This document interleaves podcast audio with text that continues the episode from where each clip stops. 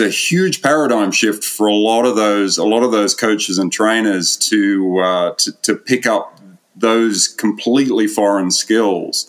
And I think there's there's a lot of pushback right now, but you know, as we were saying, as the athletes demand this more and they get more familiar with, you know, a lot of the wearables and we have all this data, what are we meant to do with it now?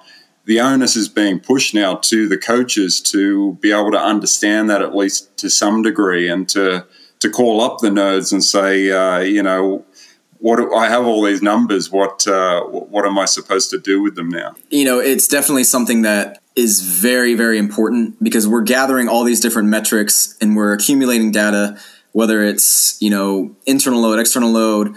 Um, things from Catapult you know things from wearables it's like what can we actually do with this information that we have you know if the head coach isn't going to listen to us how can we take this information and make it actionable for the players which is the most important thing because some like you might like I said, like, oh, my my heart rate was elevated at nighttime. You know, it was at 65, and normally I'm at a 52. You know, why was this? And being able to ask questions and figure out like what you know what's going on. What did take me through your day yesterday? What was different? What did you do? Did you eat really late? Did you have an alcoholic drink? Was your room temperature really hot? You know, what was going on? Did you take a cold shower instead of a warm shower before bed?